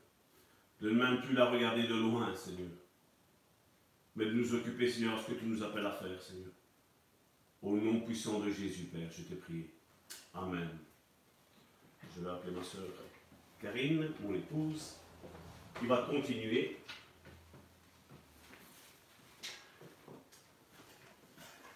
Alléluia.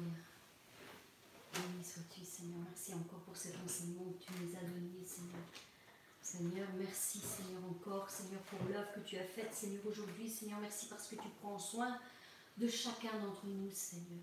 Seigneur, il n'y a personne, Seigneur, qui passe inaperçu devant toi, Seigneur. Quand nous nous remettons, Seigneur, devant toi, Seigneur, nous sommes assurés, Seigneur, que tu viens nous rejoindre, Seigneur, et que tu nous donnes, Seigneur, ce dont nous avons besoin, Seigneur. Seigneur, je te rends grâce et honneur. Je te dis merci, Seigneur, parce que je sais que ta main, Seigneur, est posée, Seigneur, encore, Seigneur, sur ton peuple, Seigneur. Seigneur, tu es en train de bénir, Seigneur, tes enfants, Seigneur, là où ils sont, Seigneur. Seigneur, beaucoup s'attendent à toi, Seigneur. Et je viens, Seigneur, devant le trône de ta grâce, Seigneur, pour te remettre tous mes frères et sœurs, Seigneur, entre tes mains, Seigneur. Je viens, Seigneur, pour te remettre, Seigneur, Aurélia, Seigneur. Seigneur, tu vois cette colère, Seigneur, elle veut se débarrasser, Seigneur, de cette colère, Seigneur, du passé, Seigneur. Toi, tu connais, Seigneur, personnellement ta fille, Seigneur. C'est pourquoi, Seigneur, je veux la remettre, Seigneur, devant le trône de ta grâce, Seigneur, afin que tu l'aides, Seigneur, à prendre position, Seigneur, sur cette colère, Seigneur. Que tu ne la laisses plus être envahie, Seigneur, par cette colère, Seigneur mon Dieu. Tu dis que celui qui est ferme dans ses sentiments, Seigneur, tu lui assures la paix, Seigneur. C'est pourquoi je te demande, Seigneur, de faire descendre ta paix, Seigneur, celle qui surpasse toute intelligence, Seigneur. Tu dis, Seigneur, que nous devons, Seigneur, te faire connaître par, euh, Seigneur, nos prières, Seigneur, nos supplications, nous faire, te faire connaître, Seigneur, nos besoins, Seigneur. Et Seigneur, c'est alors, Seigneur, que tu garderas, tu lui donneras, Seigneur, cette paix, cette paix qui surpasse toute intelligence, Seigneur, afin de garder nos cœurs et nos pensées en Jésus-Christ. Voilà, Seigneur, bien souvent ce que nous avons, Seigneur, tant de mal, Seigneur, à faire garder nos cœurs et nos pensées en Jésus-Christ, Seigneur, parce que, Seigneur, quand vient le flot des pensées, le tourment des pensées, Seigneur, Souvent, nous sommes emportés par eux, Seigneur. Nous ne savons comment lutter, Seigneur. Nous ne savons comment nous débattre de ces choses, Seigneur. Mais toi, tu dis, Seigneur, que tu assures la paix, Seigneur, qui surpasse toute intelligence à celui qui te fait connaître ses besoins, Seigneur. Seigneur, c'est pourquoi je te prie, Seigneur, pour Aurélia, Seigneur, je te prie de lui donner la victoire, Seigneur, de renverser, Seigneur, ses pensées, Seigneur, de l'aider, Seigneur, à prendre position, afin qu'elle renverse, Seigneur, ses pensées, Seigneur, et qu'elle ramène toute pensée captive, Seigneur, à Christ, Seigneur. Seigneur, nous devons, Seigneur, prendre position, Seigneur, dans nos pensées parce que le plus grand champ de bataille, Seigneur, nous le reconnaissons, Seigneur, se trouve dans nos pensées, Seigneur. C'est là, Seigneur, que nous menons tous nos combats, Seigneur. Et si nous sommes, Seigneur, défaitistes dans nos pensées, négatifs dans nos pensées, Seigneur, si nous perdons notre combat, notre courage dans nos pensées, Seigneur, nous n'aurons pas la victoire, Seigneur. C'est pourquoi nous devons lutter, Seigneur, premièrement dans nos pensées, Seigneur, et les rendre captives, Seigneur, à l'autorité de Christ, Seigneur. Les remplacer par de bonnes pensées, Seigneur. Seigneur, euh, proclamer ta parole, Seigneur, afin que les pensées négatives s'éloignent de nous, Seigneur à tous ceux qui sont combattus dans leurs pensées, Seigneur. Voilà le conseil que je peux leur adresser, Seigneur. C'est que nous pouvons être victorieux dans nos pensées, Seigneur, si nous nous tournons vers toi, Seigneur. Si, Seigneur, nous luttons, Seigneur, nous prenons position dans nos pensées, Seigneur, il y a un moyen d'en sortir, Seigneur. Ne pas attendre que nos pensées, Seigneur, nous dirigent vers le bas, Seigneur, nous assaillent de tous côtés, Seigneur, et nous abattent, Seigneur, encore toute la journée, Seigneur. Mais nous pouvons prendre position, maître de la louange et rester dans ta présence, Seigneur. Prier, Seigneur, jusqu'à ce que les pensées, Seigneur, négatives s'éloignent. Il y a un moyen d'arriver à prendre position. Tu as dit, demandez et il vous sera donné. Seigneur, c'est pourquoi je te demande, Seigneur, de donner la victoire, Seigneur, dans tous ceux qui sont combattus dans leurs pensées, Seigneur. Quelle que soit, Seigneur, Seigneur, l'origine des pensées, Seigneur. Seigneur, je te demande, Seigneur, de les aider, Seigneur. Oui, Seigneur, tu as, tu dis, Seigneur, dans Jacques, Seigneur 1, au verset 5, Seigneur, demandez, il vous manque de la sagesse, demandez-la.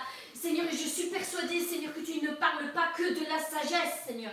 Seigneur, quoi qu'il nous, manque, Seigneur, tu nous demandes de, le, de, te le demander. Seigneur, nous devons reconnaître, Seigneur, quand il nous manque quelque chose, nous devons être capables de nous examiner nous-mêmes, Seigneur, et de reconnaître que sur ce point je suis faible, alors je vais demander l'aide à l'Éternel, je vais lui demander de m'aider, de me fortifier, de changer cette faiblesse en une force, Seigneur, afin que je puisse me relever, Seigneur, afin que je puisse revêtir l'armure de, l'esprit, c'est avoir toutes les armes et pouvoir lutter dans les jours mauvais.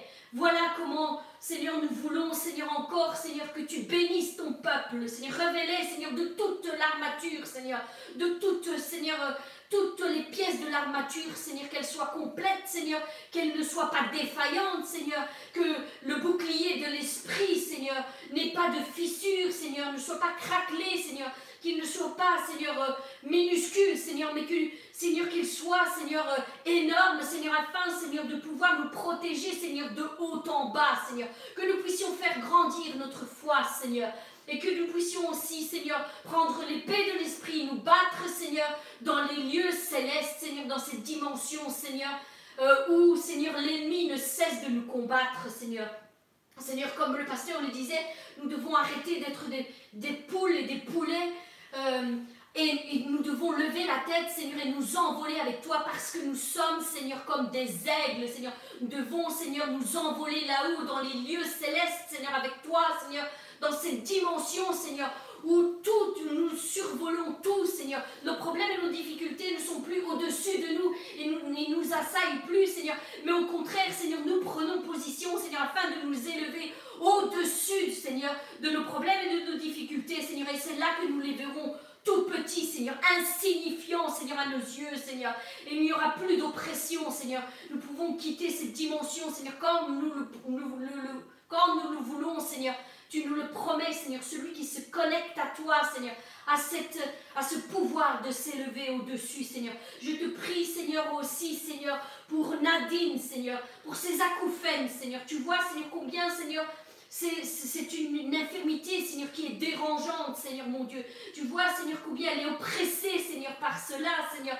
Je te prie, Seigneur, de l'aider, Seigneur. Viens toucher ses oreilles, Seigneur. Maintenant, en cet instant même, Seigneur, j'invoque ton nom sur, Seigneur, sur ses oreilles, Seigneur. J'invoque ton nom, Seigneur. J'invoque ton sang, Seigneur, sur sa vie, Seigneur. Seigneur, toi qui as payé le prix, Seigneur, à la croix, Seigneur, pour toutes nos maladies, pour toutes nos infirmités, Seigneur. Je te prie, Seigneur, de guérir, Seigneur, ma soeur Nadine, Seigneur. Seigneur, que tu touches ses oreilles, Seigneur, comme tu l'as fait, Seigneur, pour celui qui était sourd, Seigneur. Tu as touché, Seigneur, et il a entendu de nouveau, Seigneur. Eh bien, je te demande la même chose, Seigneur. La même grâce, Seigneur, pour ma sœur, Seigneur. Bénis-la, Seigneur. Que ces acouphènes, Seigneur, se, soient éliminés, Seigneur qu'il ne soit plus, Seigneur, au nom puissant de Jésus-Christ, Seigneur. Je te demande un miracle pour ma sœur, Seigneur. Une intervention divine, Seigneur, dans sa vie, Seigneur. Elle a demandé, elle s'est adressée à toi, Seigneur. Et je sais que tu es fidèle et tu le feras, Seigneur. Agis dans sa vie avec autorité et puissance. Démontre-lui que tu restes le même, hier, aujourd'hui, éternellement, Seigneur. N'as pas changé, que tu guéris encore aujourd'hui, surnaturellement, Seigneur. Je te prie, Seigneur, pour, euh, Seigneur, pour Tulipe, Seigneur, que tu puisses, Seigneur, fortifier sa foi, Seigneur, sa communion, Seigneur, euh, personnelle, Seigneur, avec toi, Seigneur. Tu puisses la délivrer de toutes ces peurs, de toutes ces angoisses, Seigneur. Tu sais, Seigneur, tu connais ta fille, Seigneur, mieux que nous, Seigneur. Seigneur, je te prie vraiment, Seigneur, de déverser, Seigneur, ta grâce, Seigneur, sur elle, Seigneur, ta paix, Seigneur, sur elle, Seigneur, ton amour, Seigneur, sur elle, Seigneur. Bénis-la, Seigneur, bénis-la, Seigneur, puissamment, Seigneur. Parle à son cœur, Seigneur, que ta voix, Seigneur, devienne la plus forte dans sa vie, Seigneur, et non plus, Seigneur, la voix de la peur, la voix des angoisses, Seigneur, la voix de, l'intimidation, Seigneur, mais que ta voix, Seigneur, se fasse entendre du haut des cieux, Seigneur. Perce le ciel, Seigneur, et atteins, Seigneur, ta fille. Rejoins-la, Seigneur, et bénis-la au-delà de toutes ses espérances, Seigneur, mon Dieu. Je te prie aussi, Seigneur, pour euh, Dominique, Seigneur, pour sa santé, Seigneur. Seigneur, ainsi, ainsi que pour sa famille, Seigneur mon Dieu. Seigneur, il y a aussi, Seigneur, euh, euh, Nathalie, Seigneur, qui demande pour sa famille, Seigneur, Arlette, Seigneur, pour sa famille, Seigneur pour tous tes, enfants, Seigneur, qui ont besoin, Seigneur, que tu touches leur famille, Seigneur. Je te prie, Seigneur, d'avoir la miséricorde, Seigneur, d'étendre ta main, Seigneur, et de bénir leur famille, Seigneur. Qu'ils puissent, Seigneur, te rencontrer, toi, éternel, mon Dieu. Non pas une religion, Seigneur, non pas un mouvement, Seigneur, mais toi, Seigneur Dieu. Révèle-toi, Seigneur, dans leur famille, Seigneur. Si tu veux te servir d'eux, Seigneur, pour rejoindre leur famille, Seigneur, merci, Père. Mais Seigneur, si ce n'est pas le cas, Seigneur, Seigneur, envoie quelqu'un d'autre, Seigneur, leur parler de toi, Seigneur, et qu'ils viennent à la connaissance, Seigneur, qu'ils puissent eux aussi, Seigneur, t'accepter, Seigneur, comme un trésor précieux, Seigneur. Je connais, Seigneur, Seigneur, la pensée, Seigneur, de mes bien-aimés, Seigneur, ils aimeraient tant, Seigneur, pouvoir partager ce grand trésor que tu es, Seigneur, avec leur famille, Seigneur. Seigneur, rejoins-les, Seigneur. Seigneur, merci Seigneur parce que je sais que tu veux que tous soient sauvés Seigneur et qu'aucun ne se perde Seigneur. Alors agis Seigneur avec puissance Seigneur dans leur vie Seigneur. Je te prie pour Elisabetta Seigneur que tu puisses vraiment Seigneur la toucher Seigneur. L'aider Seigneur à prendre du temps Seigneur dans ta présence Seigneur et pouvoir entendre Seigneur ta voix Seigneur à nouveau Seigneur comme tu le faisais Seigneur auparavant Seigneur. Bénis-la Seigneur puissamment, fortifie-la, restaure-la console-la, Seigneur, et que ces moments, Seigneur, qu'elle prendra avec toi soient des moments bénis, Seigneur, bénis, Seigneur, et puissants, Seigneur, dans ta présence, Seigneur. Je te prie aussi pour Sylvie, Seigneur. Seigneur, elle a besoin de délivrance, Seigneur. Tu connais, Seigneur, tous ses besoins, Seigneur. Seigneur, je te prie, Seigneur, de l'aider, Seigneur. Je te prie de la délivrer, Seigneur, de faire tomber ses chaînes, Seigneur. Seigneur, de la délivrer de cette oppression, Seigneur, journalière, Seigneur. Bénis-la, Seigneur. Vraiment, Seigneur, que ta présence prenne toute la place, Seigneur. Et que l'oppression, Seigneur, s'envole, Seigneur. Que l'oppression s'en aille, Seigneur, mon Dieu. Seigneur, bénis-la, touche-la, Seigneur, maintenant, au nom puissant de Jésus-Christ. Je te prie pour Sylvie, Seigneur. Je te prie de faire tomber ces chaînes, Seigneur. J'entends, Seigneur, les chaînes tomber, Seigneur, maintenant, Seigneur. Tu la délivres, Seigneur. Tu la délivres, Seigneur. Tu la rends libre, Seigneur. Tu es venu pour accomplir cette œuvre incroyable, Seigneur, pour rendre libres les opprimés, Seigneur, et délivrer les captifs, Seigneur. C'est ton œuvre, Seigneur. Accomplis ton œuvre, Seigneur, avec puissance et autorité, Seigneur mon Dieu. Seigneur, merci Seigneur. Merci Seigneur pour ce que tu fais Seigneur. Seigneur, bénis Seigneur tes enfants Seigneur, chacun pour leur part Seigneur. Je te prie de, rejoindre aussi euh, Borarak Seigneur, que tu puisses Seigneur l'aider Seigneur. Il a besoin de toi dans sa vie Seigneur. Seigneur, tu connais Seigneur ton enfant Seigneur. Tu connais ses besoins Seigneur. Oh, je rejoins-le, Seigneur, par ton esprit, Seigneur, et délivre-le, Seigneur, de ces, ses besoins, Seigneur. Pourvois, Seigneur, pour chacun de ses besoins, Seigneur mon Dieu. Oui, Seigneur, tu es là avec chacun d'entre eux. Et pour tous ceux qui n'ont pas exprimé leurs besoins, Seigneur, peu importe, Seigneur, je sais que tu seras avec chacun d'entre eux, Seigneur. Tu seras avec chacun d'entre eux parce que tu ne délaisses jamais aucun de tes enfants, Seigneur. Seigneur, je veux te prier, Seigneur, pour toute mauvaise parole qui a été prononcée sur la vie de tes enfants, Seigneur toute mauvaise parole qui a été prononcée sur leur vie, Seigneur, sur leur destinée, Seigneur, qui a été, Seigneur, lancée, Seigneur, pour but, Seigneur, de les maudire, Seigneur, de les abattre, de les détruire, Seigneur. Seigneur, je m'oppose à ces paroles, Seigneur. Je te demande, Seigneur, de les briser au nom puissant de Jésus-Christ, Seigneur. Seigneur, tu les bénis, Seigneur. Là où on a voulu les maudire, Seigneur, tu les bénis, Seigneur. Là où on a voulu, Seigneur, les empêcher, Seigneur, de rentrer dans leur destinée, Seigneur, tu ouvres, Seigneur, un chemin, Seigneur, pour chacun d'entre eux, Seigneur. Un nouveau chemin se dresse devant eux, Seigneur, et tu les fais entrer dans ton plan. Personne ne peut s'opposer, Seigneur, à ta volonté, Seigneur. Personne, Seigneur, qui qu'il soit, Seigneur, quel que soit son nom, Seigneur, quelle que soit sa position, Seigneur.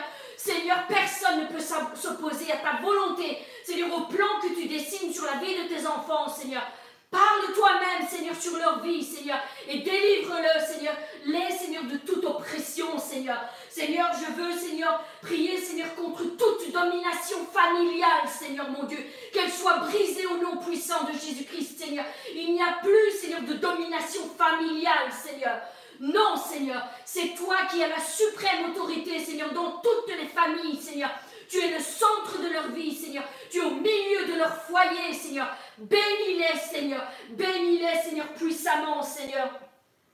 Et Seigneur, je veux proclamer, Seigneur, Ésaïe 43, Seigneur, verset 4, Seigneur, sur la vie de, de tes enfants, Seigneur mon Dieu. Tu as dit parce que tu as du prix à mes yeux, parce que tu es honoré et que je t'aime, je donne des hommes à ta place, je donne des peuples à ta place, je les donne pour ta vie.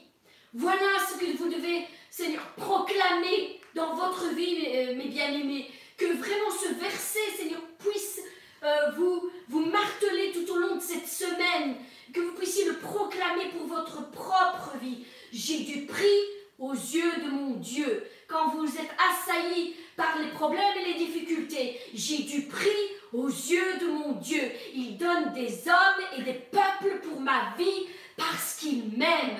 Voilà ce que vous devez faire retentir dans vos esprits, mes bien-aimés, que cette parole puisse vraiment germer dans vos cœurs, descendre dans votre âme et produire un fruit éternel pour la gloire de Dieu. Que Dieu se révèle puissamment dans vos vies, à tout niveau et dans tous les domaines.